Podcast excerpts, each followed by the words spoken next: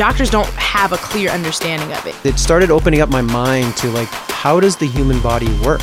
This is a real thing that really affects people. This is a major pain. Welcome to Major Pain. I'm your host, Jesse Mercury, and this week we'll be speaking with Elizabeth about histamine intolerance.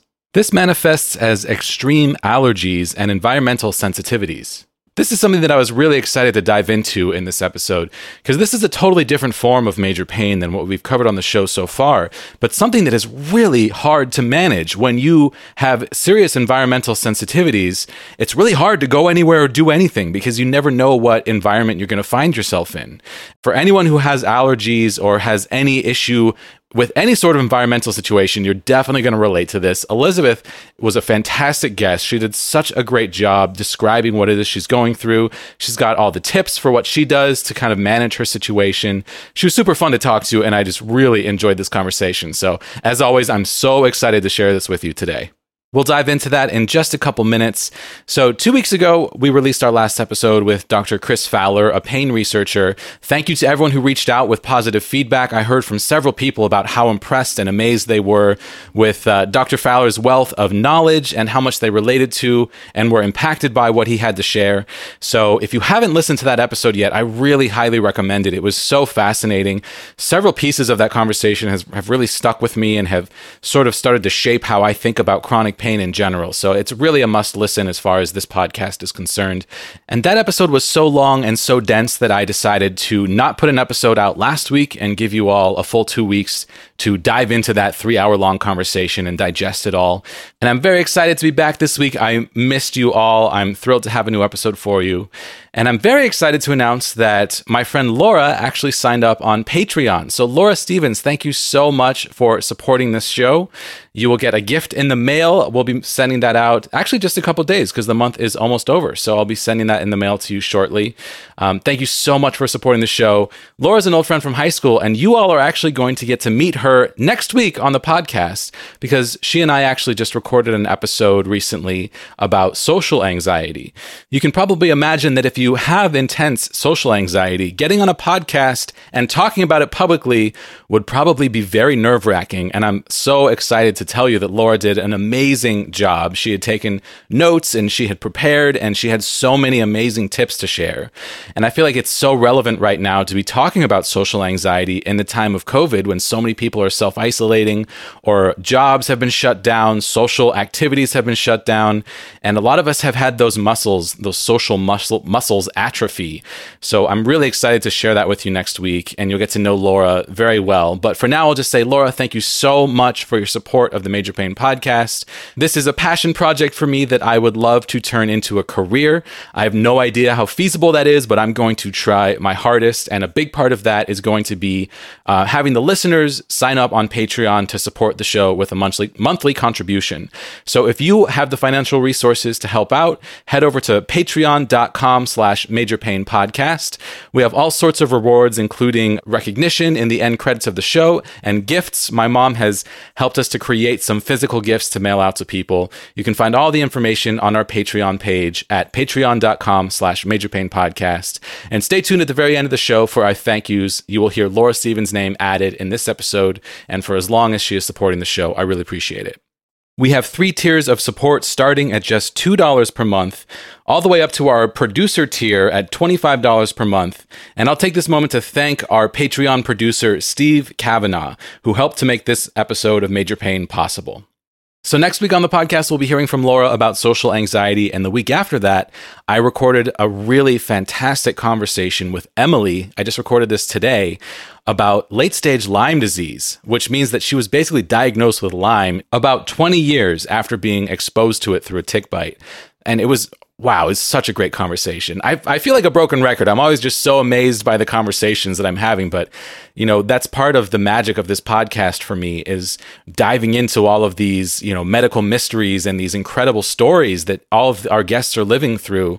Um, just really remarkable stuff. I mean, we haven't done an episode yet where I wasn't amazed by something about the episode. And I guess it works out because I'm making the show. So I might as well be excited about it. But man, this, this conversation with Emily was really really sensational. I mean, so much of what she had to say was so powerful and she had such a great perspective because she's someone who had a mystery illness and then found a diagnosis and went through a really intense treatment and has come out the other side and is now getting some functionality back and it, it was a really incredible story that I'm excited to share. So make sure you are subscribed to the podcast. If you are unfamiliar with how to do so, head to majorpainpodcast.com slash subscribe and there are instructions for all the ways that you can subscribe to this podcast. You can keep up with the show on social media on TikTok and Instagram at Major Pain Podcast or on our brand new Twitter at Major Pain Pod. We're up to four followers on Twitter. Very exciting. So if you're on Twitter, show us some love. One real quick story I want to share with you. So, between the last episode coming out and now, I actually went to Montana. Andy and I went on a little road trip to go to um, some close friends' wedding, and I learned something really important about being in a wheelchair. So, there was actually a lightning storm during the wedding. The ceremony had ended and we were all under the tent and getting through the toasts and just kind of getting to the end of the of the wedding itself when all of a sudden these huge thunder cracks happened and we the rain started pouring down really heavily and we started seeing really bright lightning all around us and it occurred to me, you know, I'd never thought about this before, but I'm sitting here in a wheelchair and it's made of metal. And I wonder if that's dangerous. I wonder if it's a bad idea to be in the middle of a lightning storm in a wheelchair. So I pulled out my phone, I looked it up on Google, and very quickly discovered that it's very dangerous to be in a wheelchair in a lightning storm basically, you know, you are the lightning rod in that situation. So when lightning happens, you want to be undercover. You want something to be above you or around you that will absorb the electricity and transfer it into the ground. And in a wheelchair, you're uncovered. You don't ever want to be on a bike or a wheelchair in a lightning storm. This is something I'd never thought about before. But, you know, luckily we were towards the end of the evening. So I turned to Andy and I said, you know, we better go. Let's go. There's a brunch tomorrow. We'll come back and hang out with people tomorrow tomorrow. So we hightailed it out of there. Uh, but yeah, I was just shocked to learn that because this is something I'd never thought about. And I just really want to spread this message because I know that a lot of people that listen to this show are in wheelchairs. So if this is something you didn't know, I want to make sure you know. And the last thing I'll say before we jump into our fantastic episode with Elizabeth today is that if you're enjoying this show, I always really appreciate any ratings and reviews on Apple Podcasts. We are hovering at 19 ratings. I would love to hit that number 20 this week. So if you haven't left us a positive rating and review yet, please do. I always appreciate that so much. All right, well, let's jump into our conversation with Elizabeth about histamine intolerance.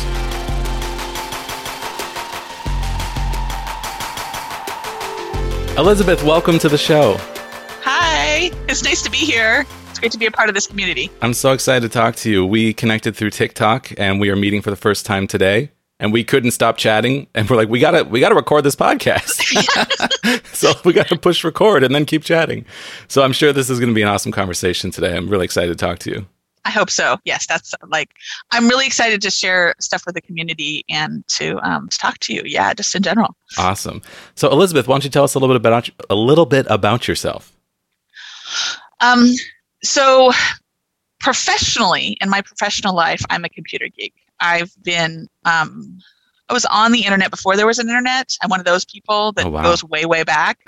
um, I've done pretty much. Um, there was a point where I could say comfortably that I've, I've played with most of the technologies out there. I can't say that anymore because there are just too many out there. Yeah. Um, uh, but you know, I come from a help desk background, so you know, like IT is my world.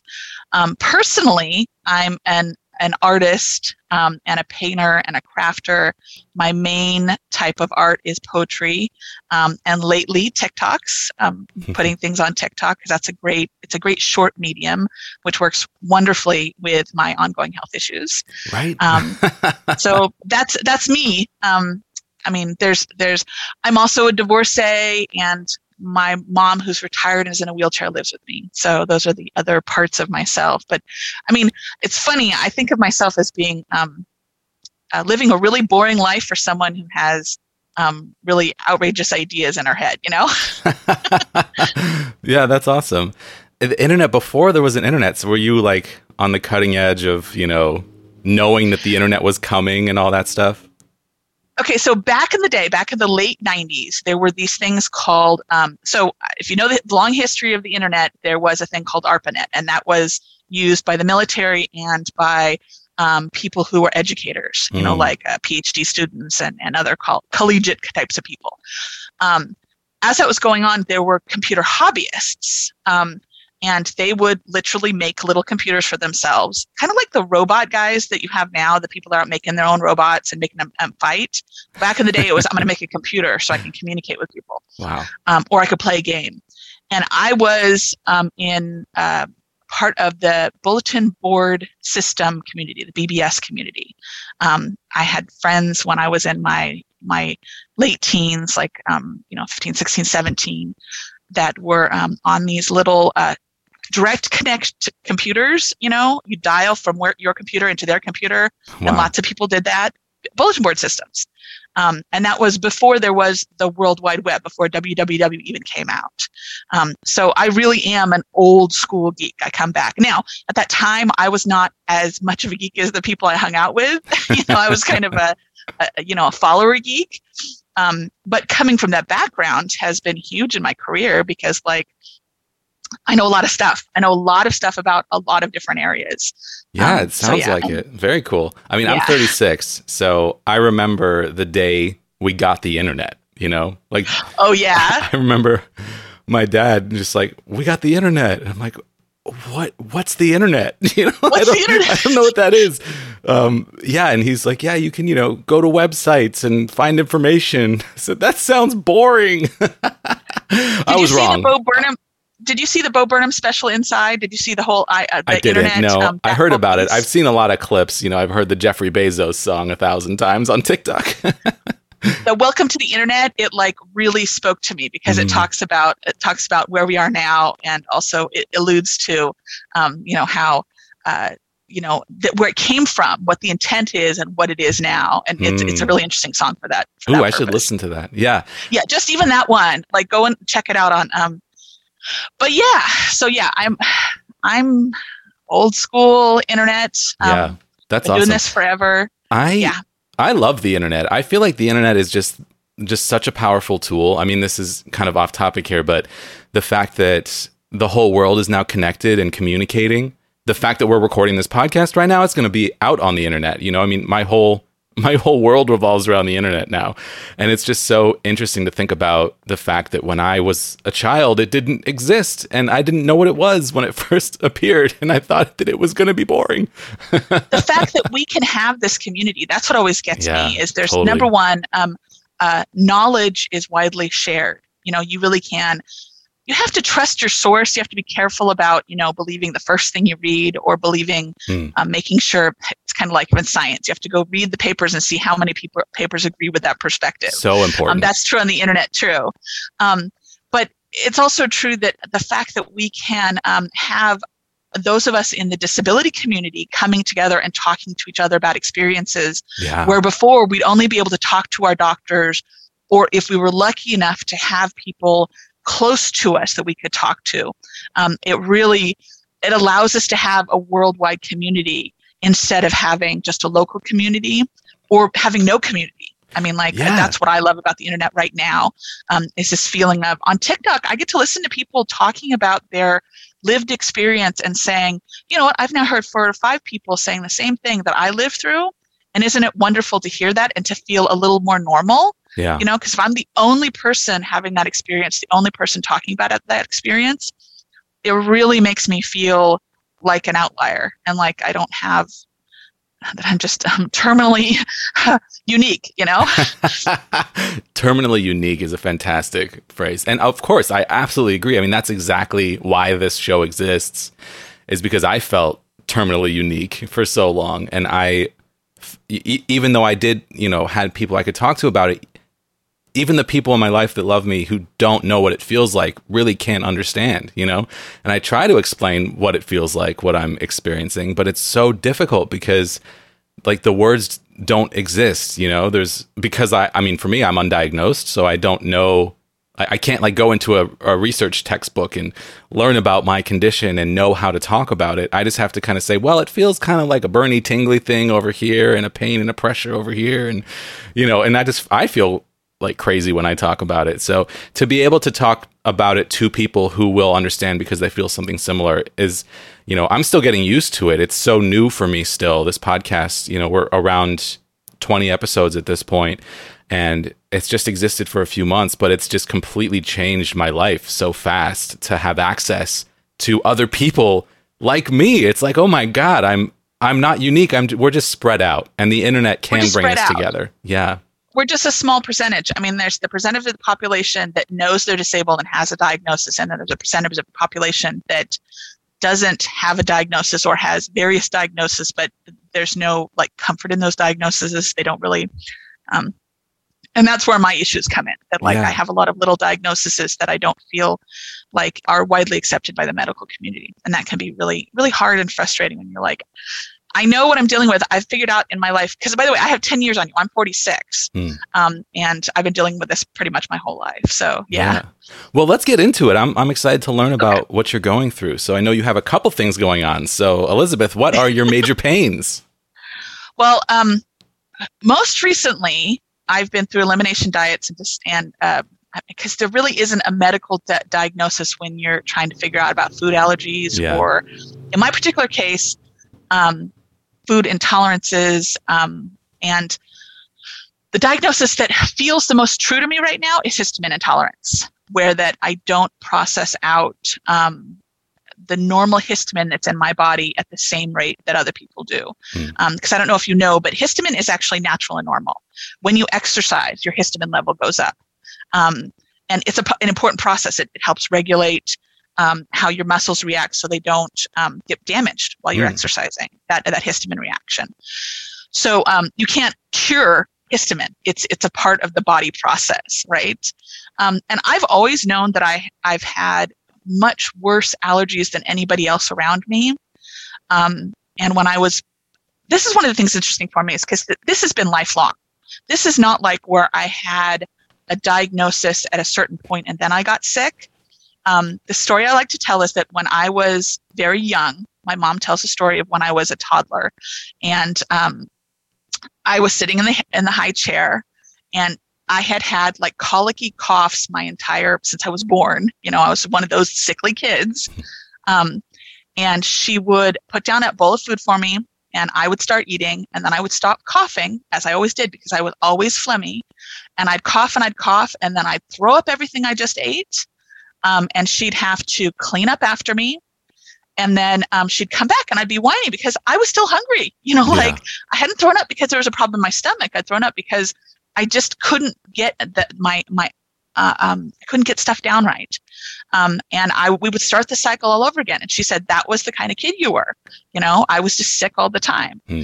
Um, and as a, a, young adult, sorry, as a, a, a kid, I then had um, chronic ear infections and um, you know chronic.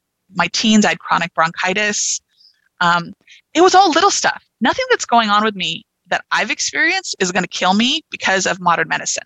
You know, people don't die from bronchitis anymore. Most of the time, they can survive because there's meds out there that you can take. There's over the counter meds um, that you can take that will allow you to survive a pretty nasty upper res- respiratory cold. Yeah. Um, but we went through, I got tubes in my ears when I was a kid. Um, I was a regular, you know, um, visitor at the ear, nose, and throat doctor. Um, this is lifelong. There was no onset. But I've been sick since I was a kid, since I was very little, and my entire like um, uh, schooling career was influenced by this. I always had absenteeisms. I was always the sick kid. I was the kid that would go to um, the nurse's office during lunch because I had a tummy ache, um, and the kid that was always missing out on stuff. And I'm, I'm a, um, I'm an A student when I'm able to be in class, but when I'm not able to be in class, um, you know, I can't make that up because generally I wasn't at home just laying around. I was at home sick. I couldn't be a student when I was yeah. like when I was having those episodes. So um, when I was in my teens, my mom for herself had started looking into, you know, I have all of these chronic issues. She has all these chronic issues as well. Um, and she was looking for doctors. And we were having problems, you know, with my absenteeism because there comes a point in high school where that they're like, you know, the kid has to come to school. That I had truant officers coming out to my door because Oh wow. um, I was missing school.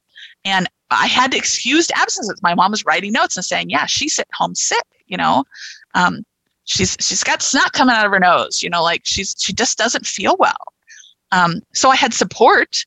Um, but there came a point where she started looking into, let's see if we can find um, some help. And at the time, I was on my um, my biological father's military insurance. So the military system is a little harder even than the regular medical system. And mom decided she was just going to forego the military system and start looking for us for regular doctors, paying it out of pocket. Hmm. And she started her war basically with the with her doctors and with the medical community to figure out what was wrong with her and what was wrong with me. And we were lucky. Eventually, she found someone, um, an allergist, actually a, a set of allergists. There was one that first diagnosed me and said, try the elimination diets. Even though we can't get find any food allergies through the prick tests, uh, you know, on your skin, I'm suspicious that you're one of those people that you know you need to do the elimination diet to find it. And we found out I had wheat allergies and milk allergies, um, and that helped a whole lot. That helped my improve my health greatly. Mm, wow. Um, but it wasn't 100. percent Yeah. you know, it was still, you know, I still had problems, but it was better, you know. Um, and then um, she found another allergist, and this is where my story begins. this is where the, the really juicy part of my story begins because Ooh. up to this point, it's like I'm just a sickly kid. So we found an allergist who um, did blood tests and diagnosed me with um, an IgG subclass deficiency. And um, uh, so IgG is the immunogammaglobulins. Yeah. That's it's it's actually considered a very mild immune deficiency. Basically, is what I was diagnosed as. Interesting. So this is around when I was 16, and we did actually for a while have me on um, IgG shots, and it, that made a really big difference. Mom says I was, you know, the best that she'd ever seen me was those couple of years where I was on IgG shots. Wow. Um, so I had a diagnosis, and it felt so good. Oh, Yeah. at the same time, I was also diagnosed with chronic fatigue syndrome. Yeah. They're like, you know, we think you have, you know, these are kind of they're kind of combined, you know, but so anyways. Um, so I got this great diagnosis. It was lovely. And then I aged out of getting medical insurance under my parents, under Mhm. my mom. And um, like a kid, you know, I went off and I lived my life and I didn't keep up with my medical records. And actually, a decade passed before I really was like, oh, you know, I finally have regular insurance. I need to get back on this. Um, we thought I was going to go on on SSI because like I'd never been able to keep up um, with having regular attendance at school. You you'd be surprised if I could have regular attendance at work. Um, but I was able to start getting jobs and you know went down that path. But I didn't have consistent insurance, and I started having this experience where over that ten year period, I kept um, going to the doctor and saying, "Do these tests. These are the tests that'll show you what I have." Mhm. I had two or th- two or three different instances with doctors saying, "Do these tests; they'll show you." And they came back and said, "Nope, you don't. You don't qualify for that, or that that isn't true anymore." And I'm like, they won't do the test at all? "No, no, they did the test, Oh. but the numbers did not show that I had a deficiency." Oh, interesting. Wow. Oh, that's so frustrating. Because you had this diagnosis. later, yeah, and you're like, I I know a what's going on. Yeah. I know what's going on. I had a treatment, Yeah. but I was no longer able to get to the treatment, and I couldn't get the diagnosis. And at the point they're saying you don't qualify under this, it's like, well, okay, I guess maybe I don't have that anymore. Um, I just have the chronic fatigue syndrome. I don't have the Wow. um, IgG subclass deficiency anymore. Had you been on the IgG the whole time? What was it shots that was- you were taking? Yeah, you said it it was was shots. shots. that I was taking. It was shots, but I was only able to do that while I was on um, my uh, military medical insurance. Okay. Um, the moment I was out on my own, I, I couldn't get it anymore. And yeah. I don't remember the timeline of when I went and got my first test after I wasn't able to on that, but I'm pretty Okay. sure it was, you know, it wasn't too long. And then they were like, no, no, no, that that that di- you don't have that diagnosis. Wow. That Yeah, that right. would so like, that would be so I mean, I'm just imagining if I had gone through that cuz I because I haven't gotten a diagnosis yet. Um if I had gotten one and then they'd taken it away, I would have been devastated. and especially because the treatment was helping. So then you can't get the treatment anymore. That's so upsetting. Exactly. Yeah. So the next part of the story is many years later, you know, I kind of got a steady job. I always had absenteeism issues, and really the way I managed that is every couple of years I just had to get a new job. Eventually, I'd be at a job and they get tired of me being sick all the time, and I'd be like, okay, I'll start over again. Because when I first started a job, everybody's always really impressed because I am an A student when I'm there, Yeah. but I'm not an A student when I'm sick. sure. So um, I went and uh, I started doing some research on my own. I'm like, why did I get this diagnosis all those years ago? And this is like a decade later after I'd gone through this, like, okay, I don't have treatment anymore, but I'm more of an adult. Kind of, you know, I'm in my um, late 20s, early 30s. I got married, you know, I had a little bit more stability. Turns out that the diagnosis that I got and the treatment that I got, that um, through their scientific rigor, they had uh, figured out or decided that that there was no range for the subclass deficiency that I had. Hmm. That um, if your combined numbers are fine, um, they don't consider one range being low as a deficiency anymore. And I have paperwork that shows the numbers didn't change that much, but Hmm. the numbers that qualified changed. Gotcha.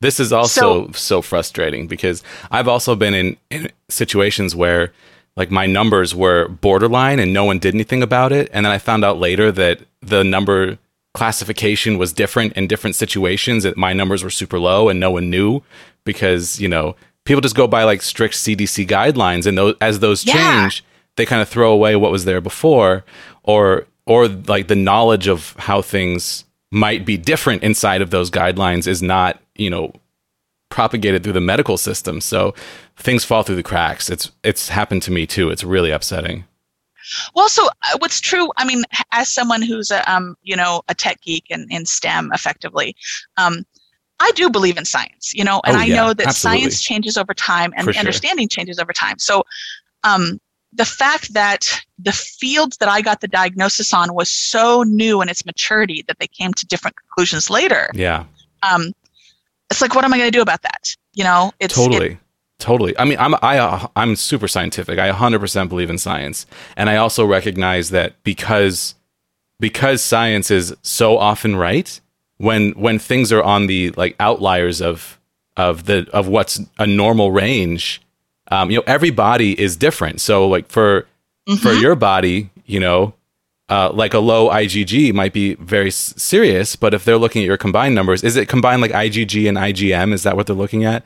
I, I have, um, I there's have a four little. subclasses. okay, go ahead. Yeah. sub- four subclasses for IgG. hmm and like the first two are really important and the other two are less important Okay. which is why it would be like considered like a minor subclass deficiency um, and so uh, like um, yeah the fact that that one of them was low in the end it's like well that doesn't matter to us anymore yeah. and here's the gotcha, thing i also have other issues because like i said um, yeah.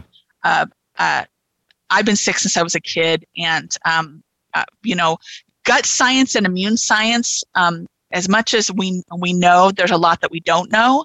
More that we um, don't know. It's exploding right now with the gut science. Yes. Yeah. And the And autoimmune so stuff. I follow the science because I know that you know you never know when they're going to come up with new tests and new things that they can do For to help those of us that are in the outliers.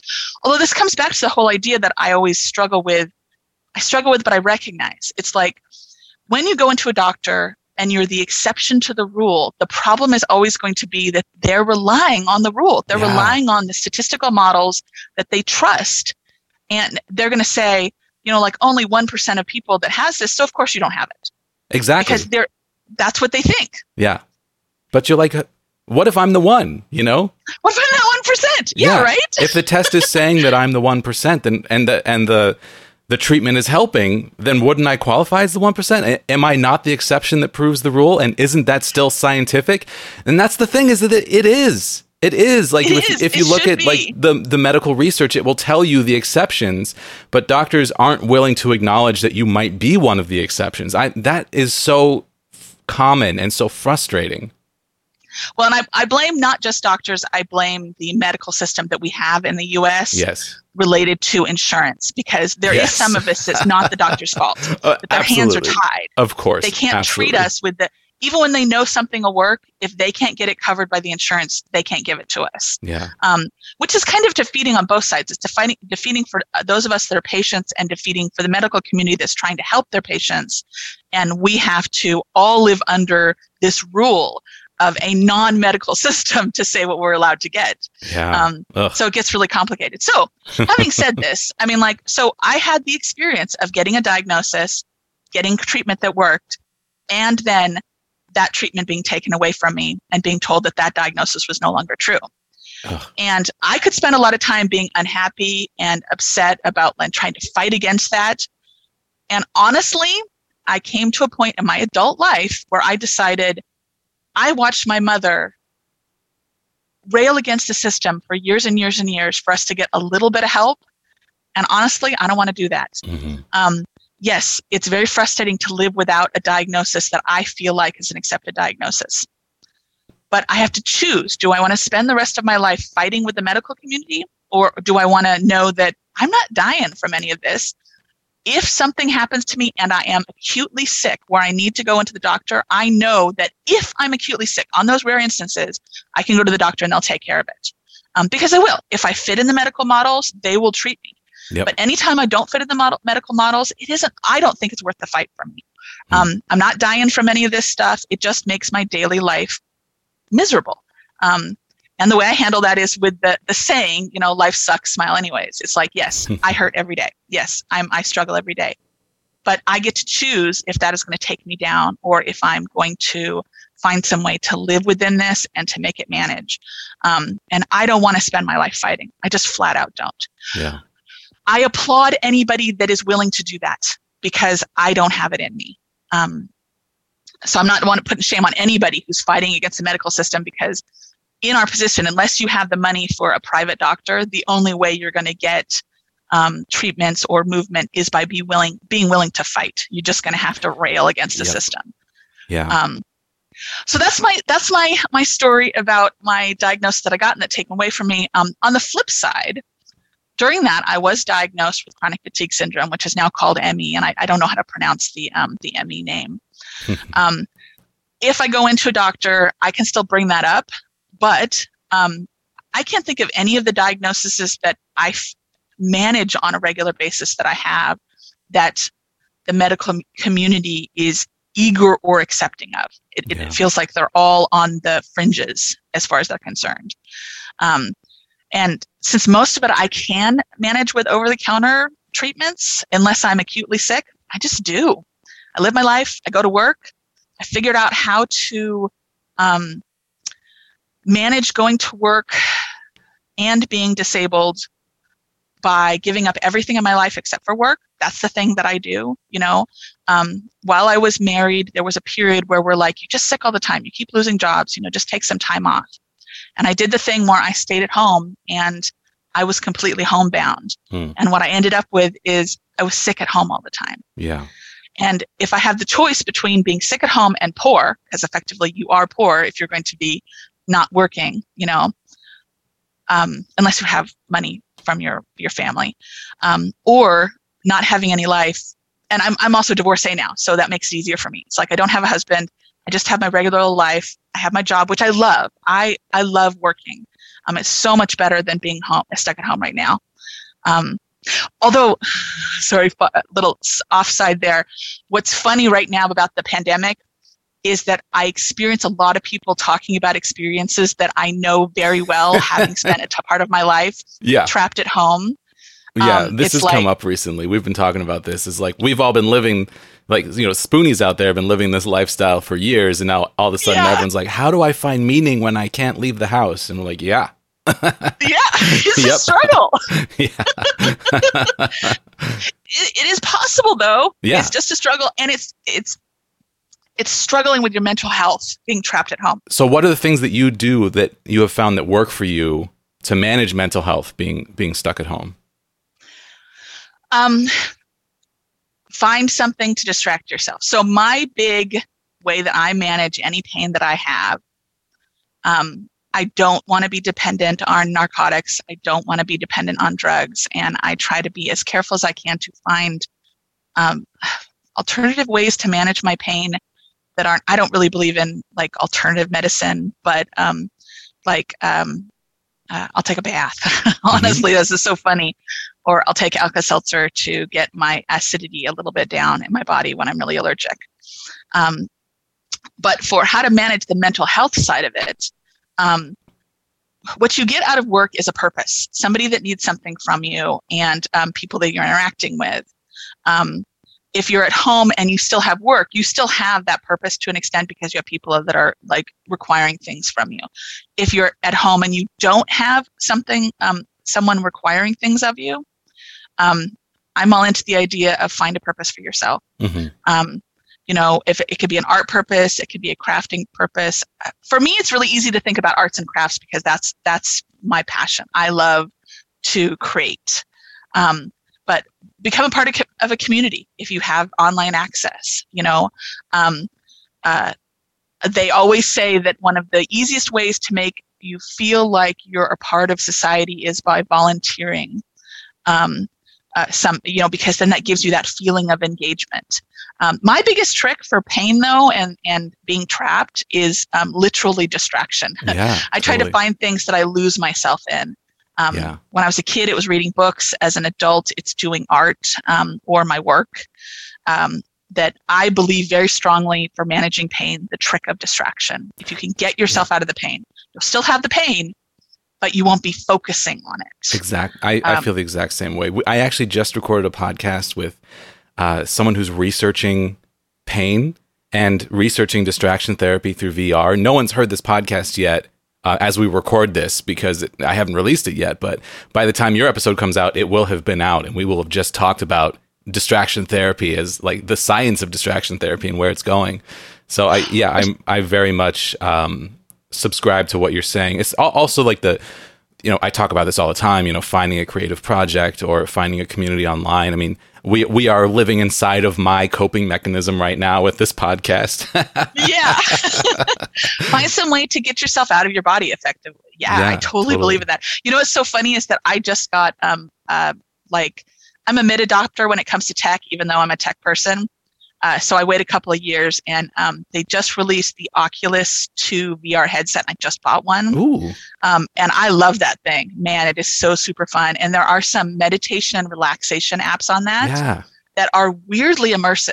Yeah, now, the that's one thing what we were talking about. To, anybody who does that does have to be warned that um, the deal with VR is that if you have motion sickness, you really have to do your research about which apps you go into mm-hmm. um, because the way they do, they call it locomotion, the way that they um, they program in how you move in those things um, if you have motion sickness like I do, you really want to go towards the apps that are aiming at keeping you in a stable position instead of moving while you're in there. Yeah, um, yeah. Because uh, VR motion sickness is a thing and it is a known thing. yeah, for sure. It sucks. I've um, experienced it once and it was rough. You have, yeah. Yeah, it was rough. I, since I did pre-research, I've only had one or two where I was like, I was in a minute and I'm all like, yep, can't do this at all. Like, yeah, get that refund.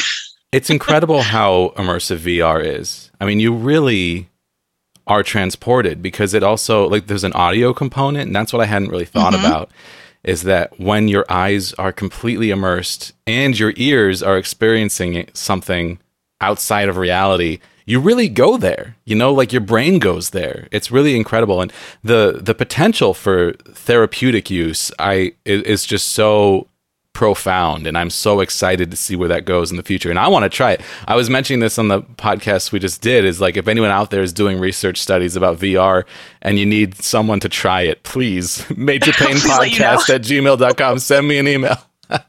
I'll talk about it on the show. I'll promote it. Um yeah. You know it's funny um, me being someone that um, has histamine intolerance so one of the biggest problems i have in my life is doesn't matter where i am i'm sick but there are places that are going to make it worse. If mm. I go outside when it's high winds, or when there's a lot of pollen, or when there's um, a lot of pollution, like I'll have a bad day just because I went outside. Mm-hmm. So um, I have a real, I have to struggle with, you know, how trapped I am by, by, by, my universe, you know, um, yeah. inside I can at least have um, filters up. Um, although the mask, oh man, that is the one thing about Matt, the, the normalcy and the mask in the pandemic has been huge for me. But anyways, I, am getting off track. No, this is actually um, a good. Uh, this is a, where, what I was okay. going to try to steer us towards. I wanted to ask you more about this. Like, your, I want to hear more about your symptom picture and the way that it affects your life. You just kind of started going into it a little bit. This is really interesting to me. Um, yeah, I'd love to hear so, more about that. So histamine intolerance. The idea is is that um, that uh, based on my elimination diet, I don't filter out um, histamines from my body like normal people do. Um, and so most people have some level of allergies or have an experience um, and allergies are different than a cold right? I mean like if you've had allergies you know that yeah it's similar but they're it's a little different right? Um, the way that i determined my histamine intolerance was by um, reintroducing into my diet things that are um, histamine uh, load heavy. Like um, i don't know if you know this but you know wine people talk about getting a wine headache afterwards. Um, if they get that that's because um, wine has a very large histamine load in the food oh i'm sorry that's the part i'm leaving out so the deal is histamine is also natural in your food yeah. Um, that different foods are low or high hist- histamine amounts in that food product. Um, and specifically things that are fermented, um, histamine doesn't disperse like when you cook it or the older it gets, it actually gets more. Hmm. Um, and if you've ever had um, a um, uh, crud, what is it called? When you um, food poisoning. If you've Hmm. ever had food poisoning before, it's highly likely that what happened is is that there was probably a bug that blew up the histamine content in that food. Hmm. Um, there are bugs that you can specifically have reactions to, but there there's a high likelihood that it's because there's just too much histamine in that, and you ingest it, and then your body goes, "Oh no!" Well, where where most people it would take something that's really spoiled to have an issue. Um, for me, it's as little as um, leftovers that are left out for an hour or two, or leftovers the next day wow. um, can trigger um, IBS-like symptoms. You know, um, I mean, I don't know how gross I want to. How gross are some of your people on here? Gastrointestinal distress. Yes, yes, very uh, uh, like really painful, really awful gastrointestinal distress as my body flushes out um, the reaction. Wow. Um, the funny part is, is now that I I've sorted out that that's that's part of where this is coming from. I figured out why I have that when I haven't eaten anything that's suspicious. Um, I can clean my room and get the same level of histamine intolerance response in my bowel um, Hmm. just by being exposed to too much dust because my Yeah. body is overloaded, it needs to flush it out. yeah. Um, so it starts for me with histamine intolerance, much like an allergy. You know, like I get the runny nose, I get the um, the, the snottiness, I get the sore throat. Um, but then if the load gets big enough, then I start having all, all over um, pain. And it's so funny. I don't really like calling it pain. It's discomfort. Hmm. It's it's like every part of my body is swollen. Um, like you're wearing a tight pair of pants and they get tighter Hmm. all over my body and that's what the pain is and Yeah. it, it's not really acute it's it's very my skin hurts Yeah, that's the best yeah. way i can say it. my skin's uncomfortable Totally. um, and then if it gets bad enough i will get the flushing you know or that i have gastrointestinal issues um, and then eventually um, so and it takes about three days for me to get over um, a major reaction like that because it has to flush out of my system but if I don't back off and um, give my body chance to heal, um, I'm known to say that you know, like I can literally self give myself a cold. Um, if I keep keep staying at that high level of histamine intolerance, eventually I'll just move right into the bronchitis, and that's what happened Wow. when I was a kid. That would always happen. I would always be like, um, always always too high, and the my bucket of histamine was always too full, and I kept adding to it, and eventually my body would be like, oh, you know, there's there's this little little bug that's shown up that you got exposed to. Now we're gonna that guy's gonna get to flourish now because like your immune system's weak, and you're gonna get sick. Um, so when I was a kid, that was my chronic bronchitis. As an adult, I'm able to fend that off by being very careful about um, what I introduce to my body. I mean, I'm not as bad as you know the kid in the bubble movie. Mhm.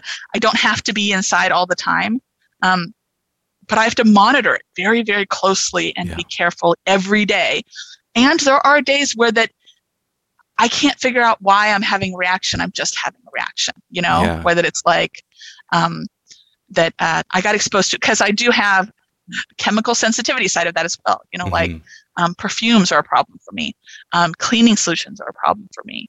Um, uh, my my mom was a nurse when I was growing up, and, and she said that nurses used to say they're just people that have piss poor protoplasm, and she said, you know, like you're just like that kid, you just have piss poor protoplasm. I'm like, yep, I'm not dying from it. It just it just is hard. Yeah. Um, if I had been born in medieval times, I would not have survived childhood because I was Yeah. sick that often. Yeah, you, you know, my I I rel my health issues when they first appeared, my entire childhood, um, all the way up through to my early twenties, we just thought that I had severe allergies, um, and my worst reaction is to mold. So if I walk into a room where there's mold, my brain completely stops working and I start spasming and I like can barely speak and it's just like really really intense.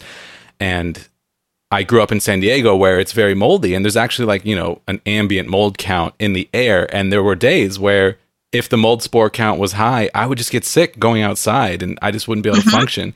That's why I moved to the Pacific Northwest is be, you know, it's a little counterintuitive, but the it's a lot easier to live a mold-free life in the Pacific Northwest.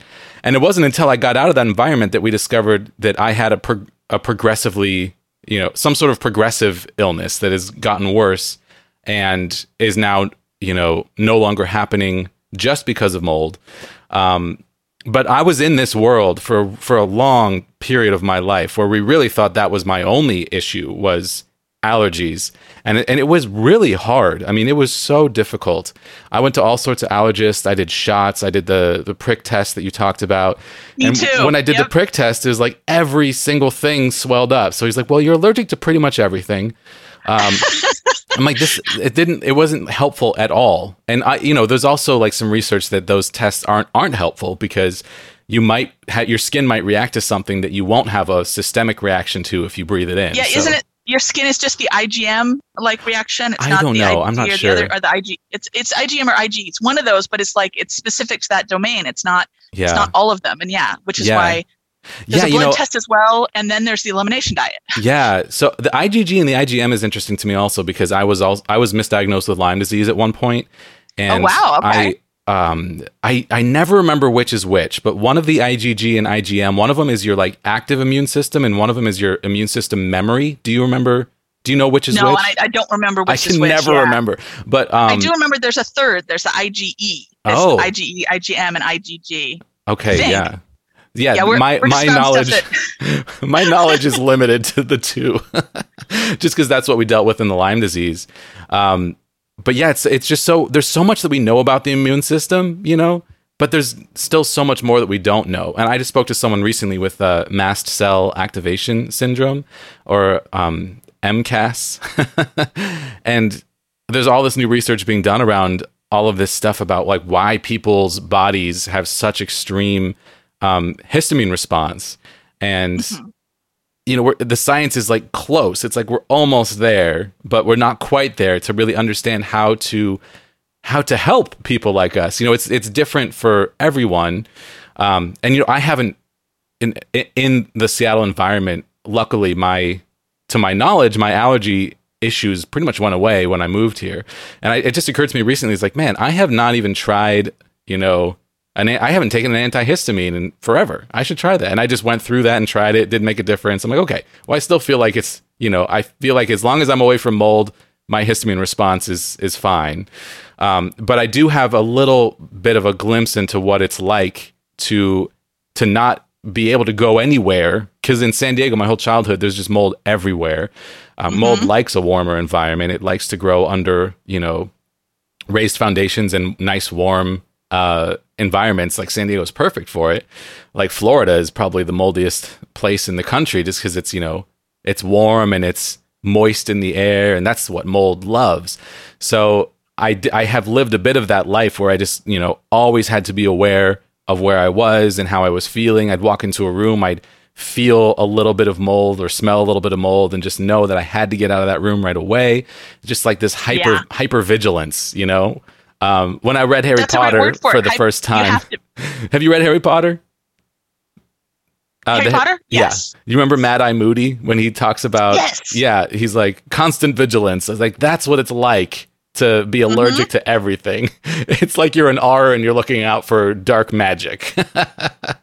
um, but yeah, so I, I've lived a little bit of that as well. Um, and I just want to, uh, I, I just want to verify, you know, what you're talking about is like that, that is so hard. You know, some people might say, oh, you just have intense allergies, you know, no big deal. And it is such a big deal. It's, it can be so intense and so crippling and people don't really understand that or take it seriously. Has that been your experience?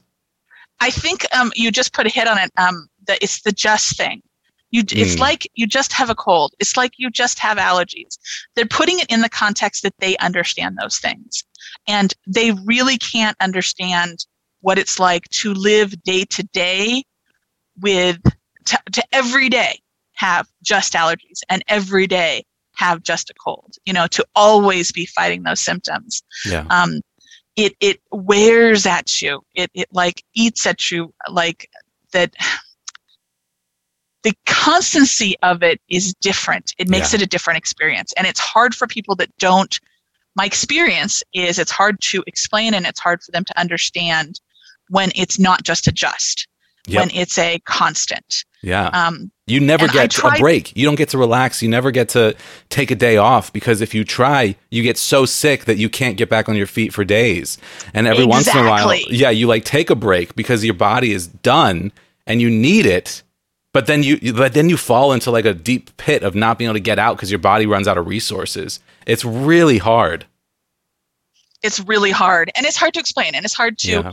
it's also it's uh, what's interesting for me is the difference experience in trying to explain it you know I was, I was saying that it feels like um, i'm wearing clothes that's too tight and it gets tighter and that's what my pain is like um, i can explain that to a person but they still they're still not going to get what it's like always chasing avoiding that always trying to get away from that feeling Yeah. um, what it's like to well you just have allergies but i'm allergic to the world There Yeah. not a single allergy it isn't just for a period of time this is my entire life is is super allergies um, Yeah. i'm always um, a certain amount allergic and it this the the spectrum that you're used to it yeah it's just different um, and i try to be forgiving and understanding of their lack of knowledge because they can't understand what it's like to live in my body Right. the same as as with the doctor i mean like one of the things that was really hard over the years was figuring out how to be forgiving of doctors and i still i still really struggle with it especially since their culture is so about men or women doctors are coming from a place where that they have to be the toughest people around Hmm. their schooling requires them to be these uber tough people and to pass tests that we as persons with disability would never be able to, to pass Yeah. and so we're going and seeking out from these people who are hyper tough they're like the the um, the olympic athletes in their world Hmm. and trying to explain our symptoms to them and they're like i'm a god i understand what's going on with you and you're sitting there going you have never lived in a human mortal body that's flawed you, you can't understand what's going on with me. You can only understand it from an intellectual perspective. And if you look at me from your godly perspective and you're saying you know um, i understand because i have all of the uh, you know phd level knowledge and i'm saying i have a lived experience um, those are two different experiences. Those are two different worlds. Um, i do like to say that if you have someone that lives with you they're the closest that you're going to get to someone that experiences your life and your experiences because they see it every day. Mhm. but even then they can't completely understand it because they don't live it. Um, the example i use and i've used this in a tiktok is um, i understand what depression looks like. I understand what the symptoms are. I understand what it looks like when my sister or my mother is having an episode. Hmm.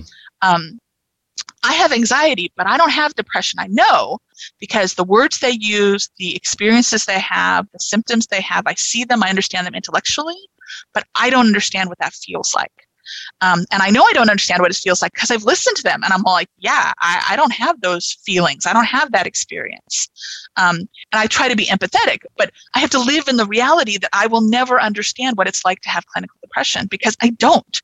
Um, only another person that has clinical depression at the same way that they do will understand their lived experience. The Yeah. best I can do is have an outsider perspective on it, um, and it helps a little bit with my feeling about doctors, but only a little bit. I have I have a lot of like I'm going to admit a lot of you know chip on my shoulder Oh about yeah, like you know, we all do. they're of useful- Course. Yeah. they're useful only when I have extreme symptoms that I can bring to them and say, um, you know, like uh, I'm so bad that you can't escape the fact that I'm bad. Um, yeah. One of the experiences I had is I went in for repeatedly for an ear infection. When I was a kid, I used to get yeast ear infections like all the time, and this hadn't happened for years.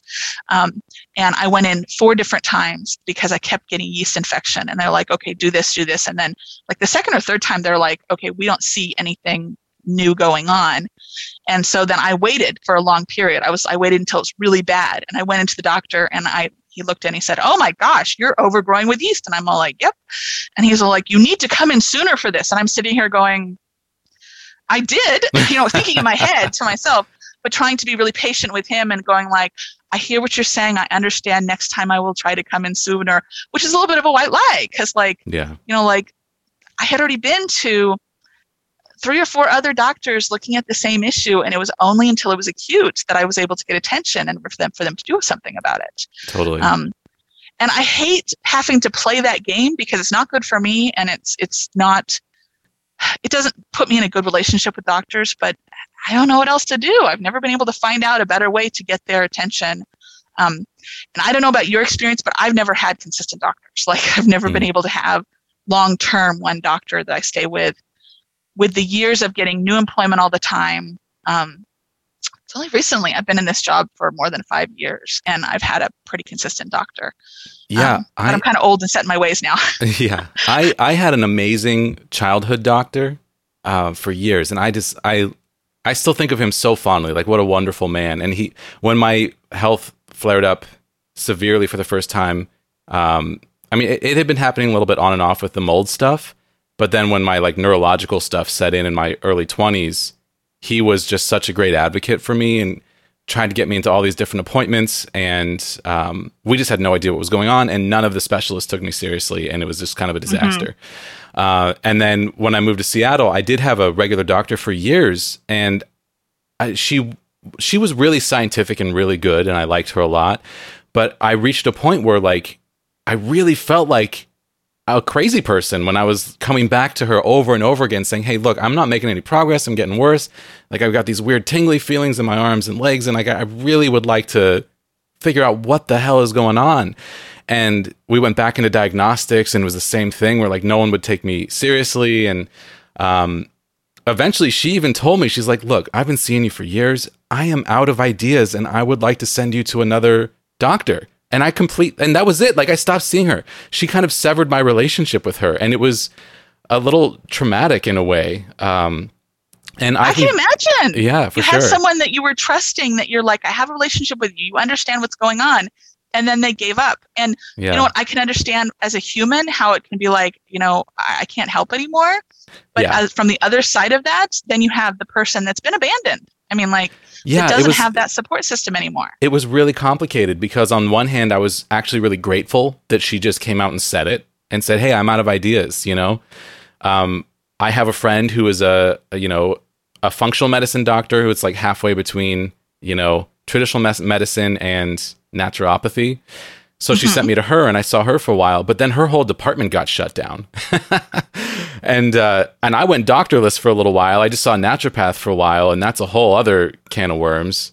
Um, and That's now, so interesting. yeah, for the first time since my childhood, now I'm seeing I have a consistent primary care doctor who's fantastic, and I just feel so lucky. Like he's never ever made me feel crazy. He's never made me feel like what I was experiencing wasn't real or um, wasn't worth pursuing. He's always knocking down new doors for me, and I still see specialists sometimes that you know aren't helpful, but um, they, they do the thing where they like run one set of tests, can't find anything, and tell me that they can't do anything else. And Exactly. I, I feel like if you don't fit the medical model, they Exactly. just step out of it. They're like, yeah. And to me, like that's kind of what I mean when I say they don't take me seriously, because I feel like if they were to take me seriously, they'd recognize that what I have needs to be um, worked a little harder, you know? And maybe that's just me being, you know, greedy, but I want doctors to be willing to run a second round of tests. you know what though from from the if I were to play devil's advocate and and say as much as I have a problem with doctors I always try to remember how to be forgiving of them. Yeah. The truth is they're not encouraged to do that from their from the um Right. the insurance companies. Right. They'll get punished for running too many tests. Yeah, you Um, know, so it- they're stuck in that this that is actually different in a teaching hospital. Um, and this, I say this all the time that the way that like teaching hospitals work, like I now am at the University of Washington Medical Center, Okay. everything is different there. So um, I still run into dead ends all the time, but it's more because the doctor is out of ideas, and Yeah. it's uh, yeah, it's it's been a whole different experience. You know, when you go see a specialist, they look for the one thing they know they know how to treat, and if they can't find it, then it's the wrong specialist. So it's not it's not necessarily that they're not taking me seriously; it's that they can't find what they can help me with, so then they send me to the next person. Um, whereas, like at my old medical center, it was lit. It's what you were talking about. You know, they can't run more tests because of Yeah. insurance, and like you run into some real brick walls, um, and it's like really, really devastating. I my my current primary care doctor explained this to me at one point how the insurance is different, and I wish I remembered what he said. And I'm gonna, I'll have to ask him again so I can share it with the podcast. But I keep saying this over and over, and I'll say it again. If you are having a long term chronic health problem and you're having a hard time navigating the medical system, try going to a university hospital or a teaching hospital because things work differently there. And there's also just a culture of advancement happening there because I feel like a lot, you know, they they are more likely to recognize that medical science is deeply flawed and is working to get better. And there's so much that we do know that's so brilliant and wonderful and incredible, but they're not going to punish you for as much for not being someone who is readily cataloged inside of that. Um, I, I always I always use this example of like when I had testicular cancer um, at my old medical center. I like went in, they diagnosed it, they did surgery, they did treatment, like everything was done within a couple of months, and it was incredible. Like they were so good about it. They were like so, um, like my my urologist was incredible, and he was just like really kind and patient with me, and um, but set me up for success as far as you know, giving me a real good sense of um, what to expect and how worried I should be and trying to keep my worry level down. He did such a great job because, you know, cancer is scary, but I, I didn't even have to do um, chemo or anything. And I was just in and out of surgery. And then I was back to work a couple months later. And I was like, that was amazing. You know, that's what I've Yeah. always wanted from the medical system. Um, but they can only do that when you have something like you were talking about that like falls into those boxes that are easily diagnosable. And you know, when you don't, you got to keep looking for doctors who are willing to go down a journey with you, to be on a road with you, and to like doctors who recognize that they don't have the answers, but will keep trying to find answers or or knock down doors for you, or at least try to find supportive measures, things that might help um, while you're looking for answers to try to at least live your best life in the meanwhile. And I finally feel like I have that, but it still feels so upsettingly slow. You know, like every appointment is months apart, and every time we look for something and don't find it, it's so crushing. And it's really hard not to take it personally because the system, you know, isn't set up for to to to treat you as a full the human. exceptions to the rule. They're they're Yeah. not. It's not set up for the um the exceptions to the rule. yeah, totally. Yeah, I mean, there's there's ways through, but you, but you're right. Like I am fighting all the time. My full time job is like fighting for my health, and you know, and now this podcast is like really taking over a lot of my life in a really wonderful way, um, and you know, I, I it's keeping things in balance and keeping things in check a little bit and helping me to feel a little bit more positive. But um, but yeah, I mean, it is. It's just a constant. It's a constant fight that you have to fight. But I just reminded myself of a question that I wanted to ask you, which is, um, Okay. you know, speaking of like coping mechanisms, what what are the um, medications that you've tried? I know for allergies, a lot of it is over the counter, and it's really overwhelming because there's so many choices. So what helps you? What has worked for you? Um, well, I'm mostly just going to talk about the over the counter stuff. That's the Yeah. that's what's worked for me. Yeah, Um, so great. back in the day, um, before it was um, before it was uh, generic, um, I started taking Allegra, and I find that Allegra for when I want to be awake, and Benadryl when I'm okay with falling asleep. those are the two you know treatments that work for the best for me for just allergies Mhm. um, the trick about allergies though like i said it, is it histamine intolerance is it's not just about because all the all the um, the antihistamines will do will slow down the histamine reaction i don't know if it's production or reaction but it, it, it tempers it a little bit but it doesn't you know it doesn't get rid of where the problem is um, the trick is uh, for my treatment is I really believe in the um, in doing the graduated exercise and doing the Mm. graduated movement. So I try to live somewhere where I'm getting a little bit of activity, but not too much activity. Mhm. Um, I do avoidance. I mean, like that's the big thing that Mhm. when you have allergies of any kind, they're going to tell you avoid it. There is no cure; you can only avoid it. Um, uh, I do take. Um, so my weird trick, the big one, is Alka Seltzer. Um, I don't take it regularly because it's too high in sodium, but um, I take it whenever I'm having a really bad reaction because um, if you go into the hospital, I don't know if they still do this, but they used to do this, where that when you went in the hospital and you're having anaphylactic shock, they'll put bicarbonate and um, uh, Benadryl in the IV um, to lower your acidic level as well as you know the the antihistamine level. Um, and I find it works. That you Hmm. know, uh, like if I'm really really allergic, that that that helps temper the symptoms at least. Um, uh, but I don't have any good tricks and you know tips and tricks when it comes to Those are great tips and counter. tricks. Like, Not Yeah. over the counter. I mean, like Mm, I mm, take basic stuff. Yeah, yeah, I just take basic stuff. I take it all the time. yeah. Um, you This- know, yeah, that's something uh, I was wondering about. What what is the safety of taking antihistamines long term? and I don't know. I, I keep reading up about that Hmm. because, like, I'm always wondering: is there something? Is this doing something bad for me or good for me? Um, I do try to take breaks sometimes on weekends, especially when I can sleep in or when I can take, like I said, my other trick is, is take a bath. You know, like, um, and take a bath is two points. The first thing is is that um, uh, water is a natural. Um, oh gosh, now I can't remember the word. So um, water gets into your skin. You know, when you're when you're taking a bath, um, and it actually helps flush some of the allergen load that's on your skin because we were talking about that. You know, some of your reaction happens. Your skin is an organ, and some of the reactions for your allergy happen on your skin. But when you take a bath, it actually helps wash some of that off, so it actually decreases your allergen load. Also, since big prob- problem for mine is swelling, taking a bath helps because then I'm doing compression um, through the water. You know, it's tightening everything better than a compression hose. And the third thing is is that um, uh, you know the heat and the warmth also helps. But also, if you can get under the water, your compression is. Um, uh, do you know about when you're scuba diving? The lower you go, the Mhm. tighter you're in. the, that's pr- the the same- higher pressure. Yeah, A higher pressure. Thank you. yeah. the higher pressure you're at same in a, in a tub of water you know like if you can just get under really submerged under the water i have a really big tub and i get submerged under the water and that helps with the compression Hmm. um, and helps with and with warm water that helps with the circulation um, this is all really just a fancy way of saying i take baths and it helps Yeah. Well, you know, that's unfortunately we don't have much that does help a lot of the time. So Yeah. these little tips and tricks are really important to me, and it's so funny how often they're so similar.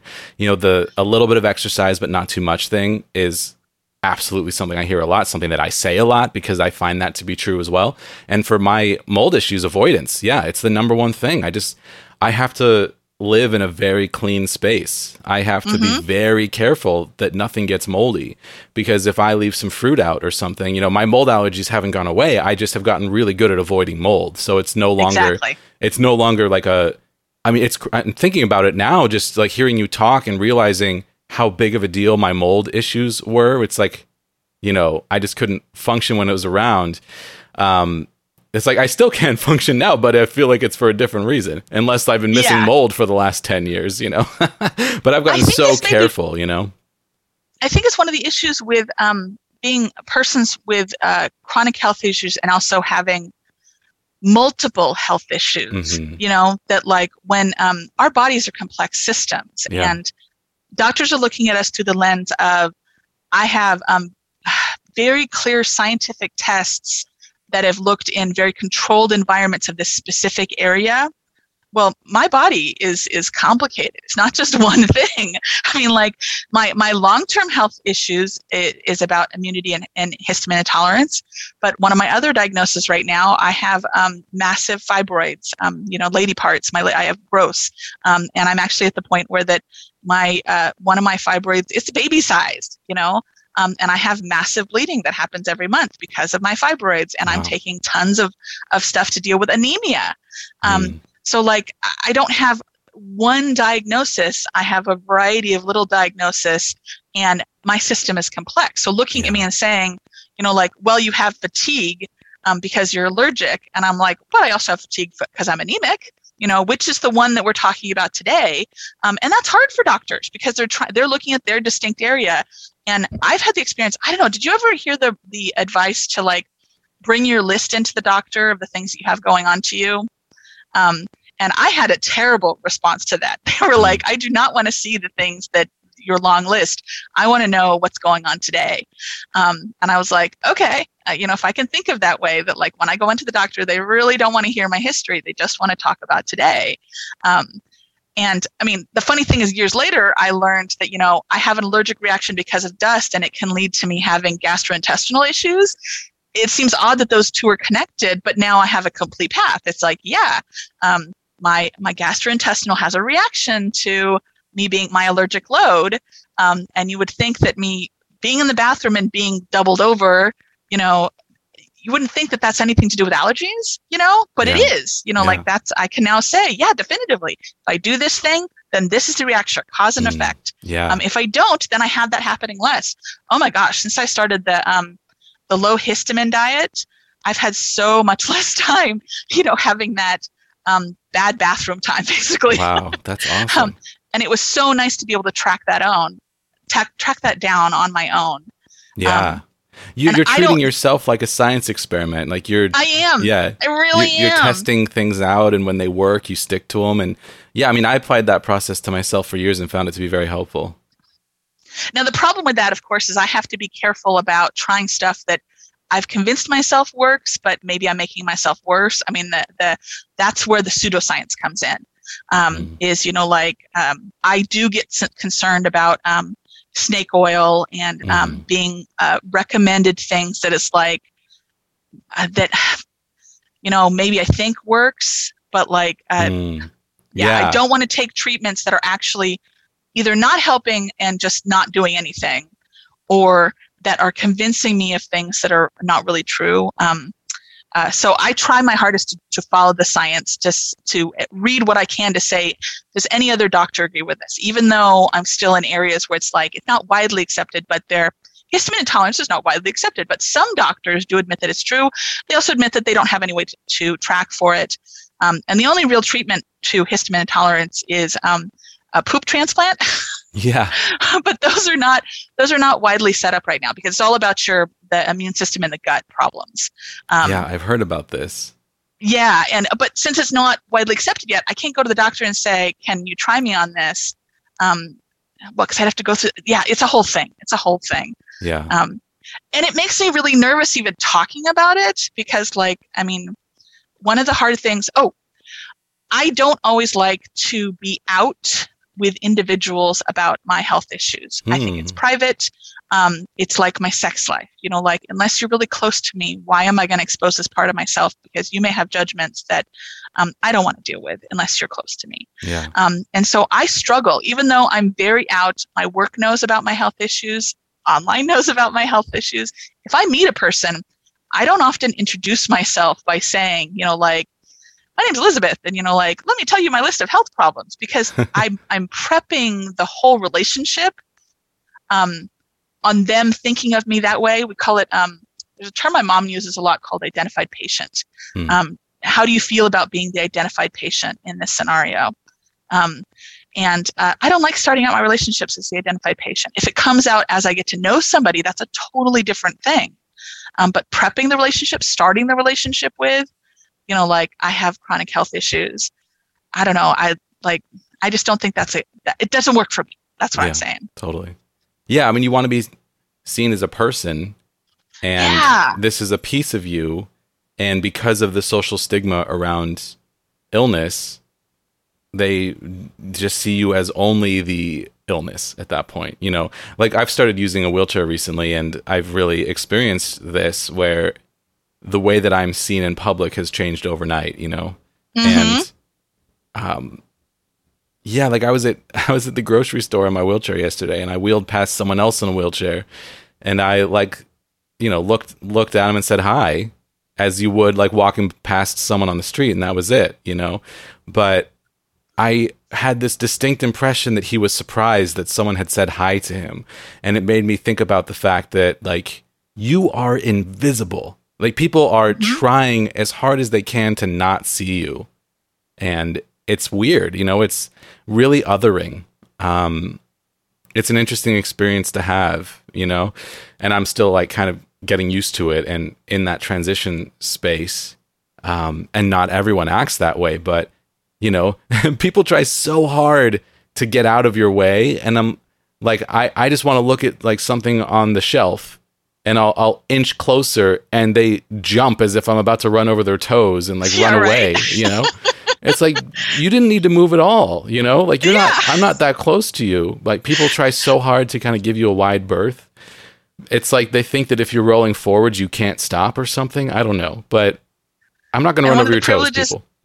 one of the privileges of having an invisible disability is that you can um, you can stay in the closet and Yeah. that's the way i approach it that like i don't have to um, you know you're only going to figure it out once you spend a lot of time with me and that's way down the road and at that point i'm probably going to open up anyways because i'm very out to people i know Yeah. um, but do I want to expose if I have the choice, if I have the the ability to kind of keep it in my my my pocket, um, would I choose to? Um, and yeah, it is different when you can't hide it, when it's that everybody can see it. Yeah. Um, and I I have to say that's another thing. I can't understand the experience of um, uh, using a mobility device yet.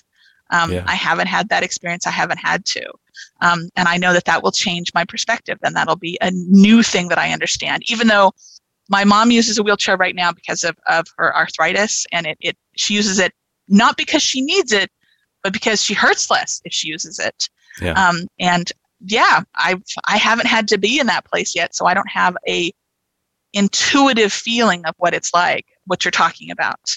Yeah. Yeah, it's funny because you know you think you understand something until you go through it, and like Yes. I I had an invisible illness for most of my life until very recently when it became visible with the wheelchair, and strangers are stopping me and asking me how I hurt myself. You know, Yeah.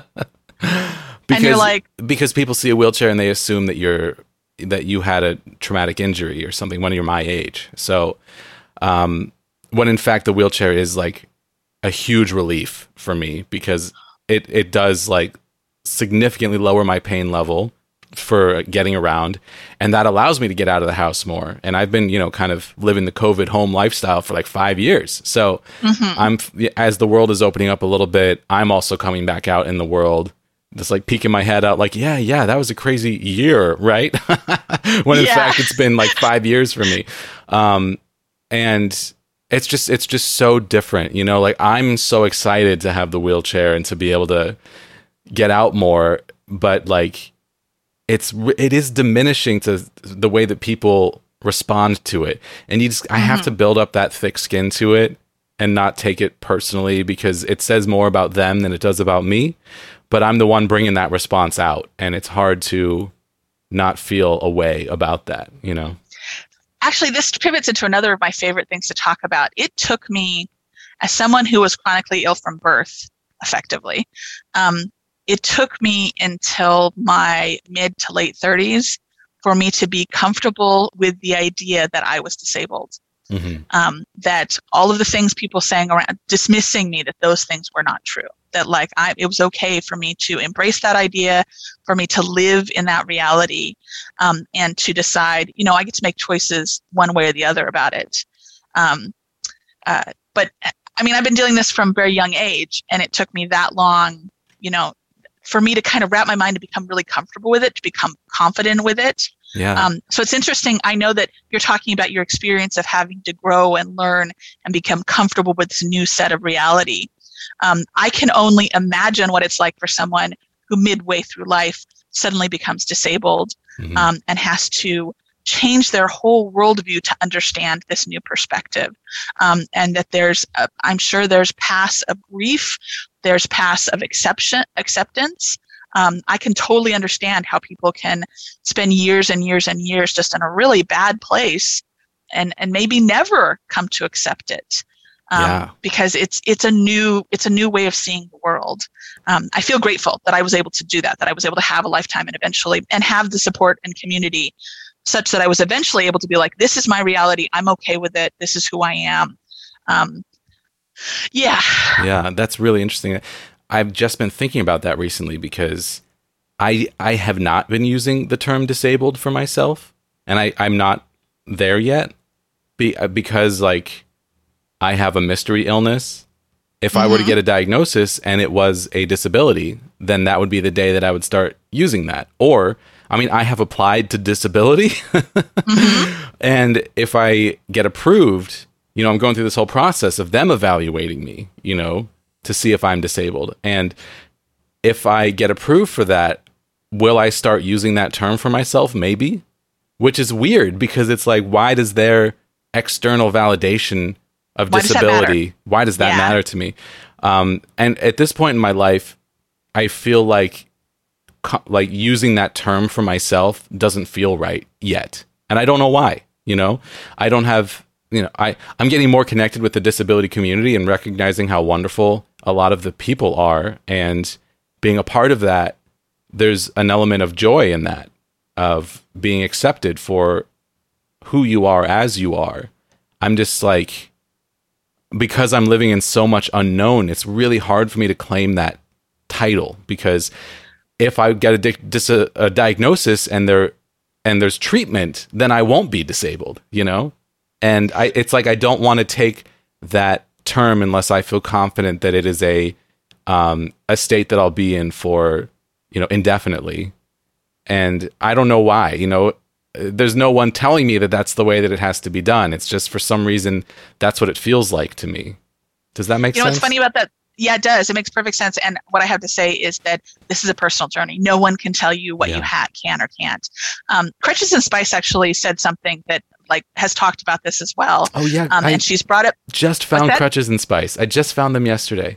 she's very fierce she's very impassionate sometimes it's hard to listen to her because she will say things that it's like oh oh you got me there i don't want to hear that Yeah. it's a little too close to home um, but uh, she specifically brought up about um, okay so crutches and spice has has brought up about the term disability and what does it mean Hmm. i mean it's, it's something i've explored in my um, my content as well about like um, you know i go by the ada definition that it's like do you have stuff that impacts your um, your daily ability of living? There's like a very specific and it's like this vague but specific thing that says like are you living with something that affects you daily um, different than everybody else? You know like that a healthy person would not have that that impediment.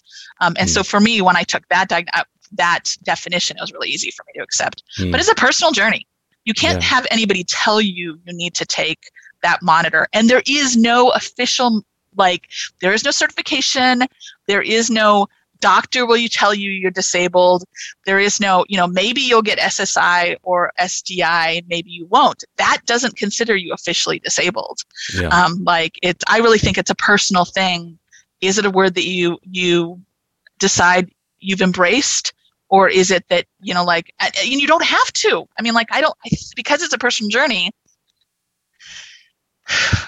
it is not required for you to Mm. call yourself anything you don't want to call yourself and there's no official definition of it you know what i'm saying Yeah, totally. Yeah, that makes perfect sense. Yeah, it's funny because I use terms like um, like my condition is increasingly disabling. Like I use that Mhm. term, um, but I, you know, I've never thought of myself as disabled, or like I generally don't refer to myself as disabled. But maybe I should. I don't know.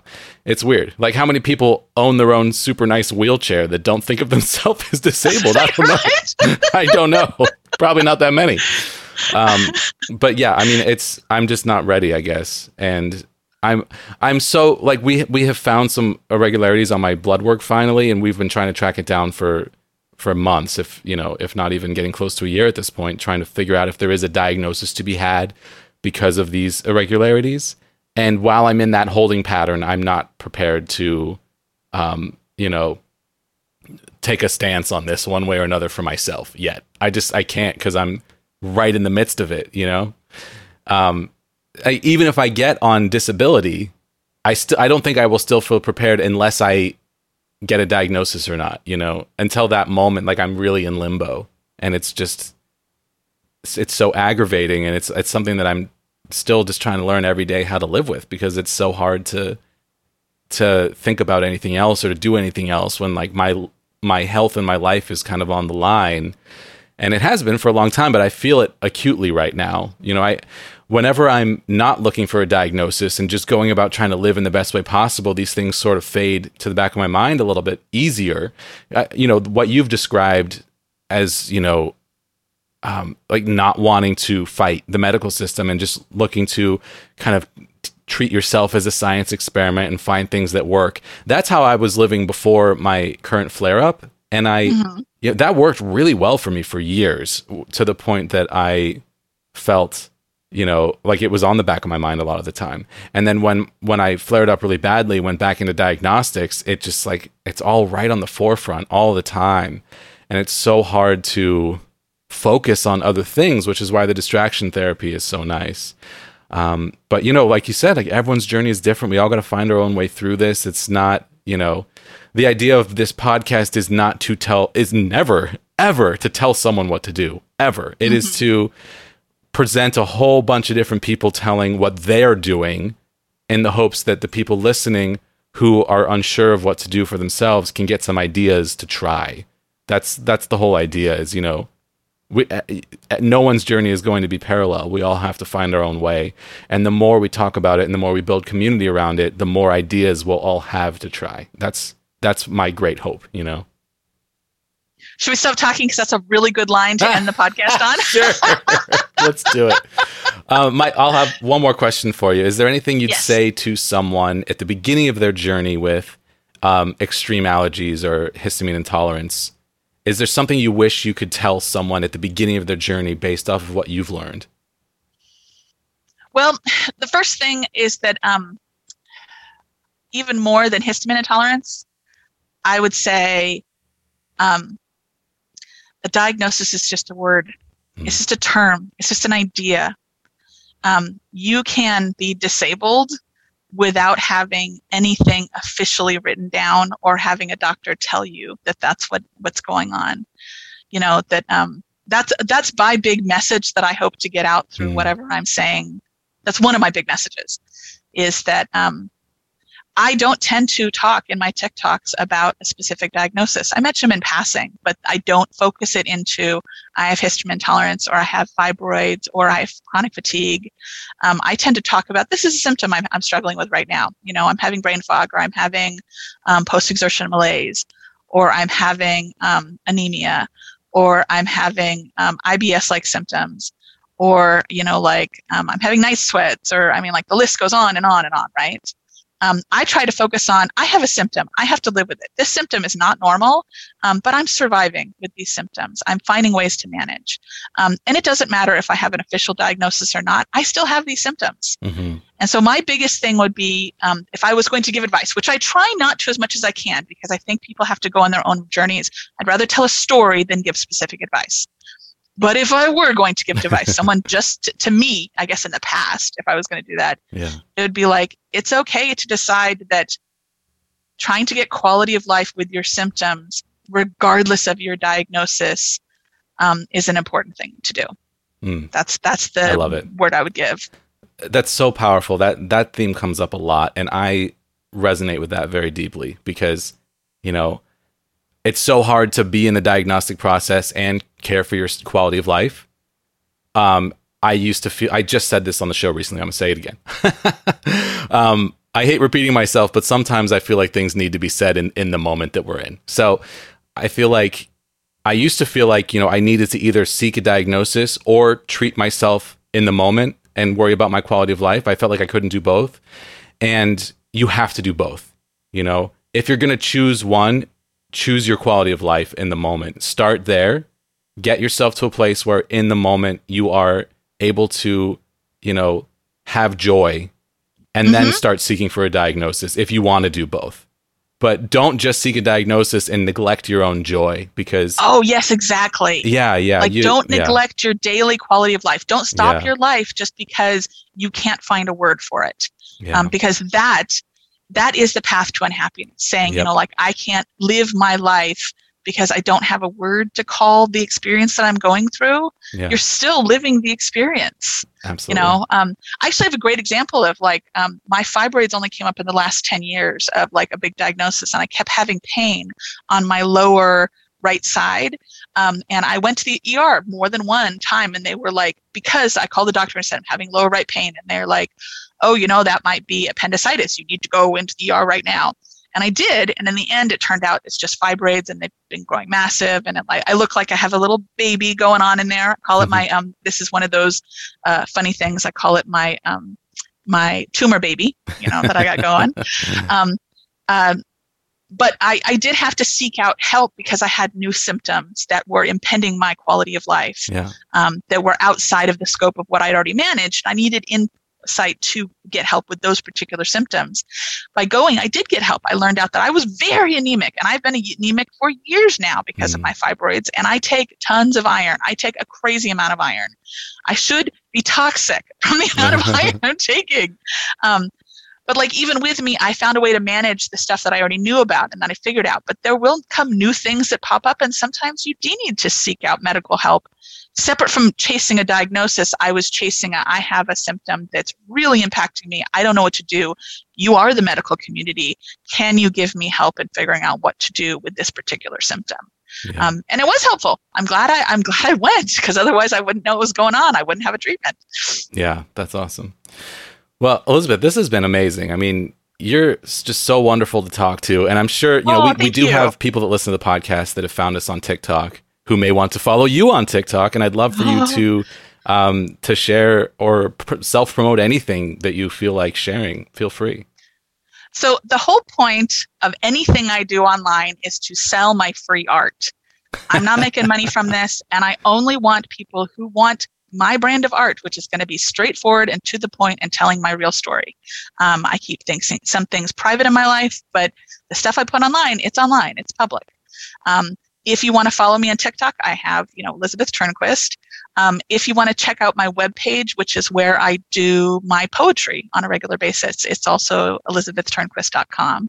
Um, uh, I've been on the internet forever, so I'm sure if you went searching, you'd find other stuff, but those are the main things that I'm selling today, which is my poetry and my um, my online activism um, through TikTok and my geekery through TikTok. Awesome. Yeah, and when I when I post this episode, I always post little clips of each episode on TikTok, and I'll I'll tag you there. If people are already on TikTok who follow me, they'll have an easy way to find you. Awesome, Absolutely, that would be wonderful. for sure. Okay, so we are we done recording now? Well, let's let's wrap it up. Yeah, Elizabeth, thank you so much for being on the show today. You did a really fantastic job. So many wonderful things to say. I really really appreciate your time. Thank you. Absolutely. I'm so I'm so glad and so honored that you let me come on and talk with you. I enjoyed it a lot. Thanks for listening to this episode of Major Pain. I'm Jesse Mercury, your host and the producer of this podcast. Artwork by Egg Salad Salad.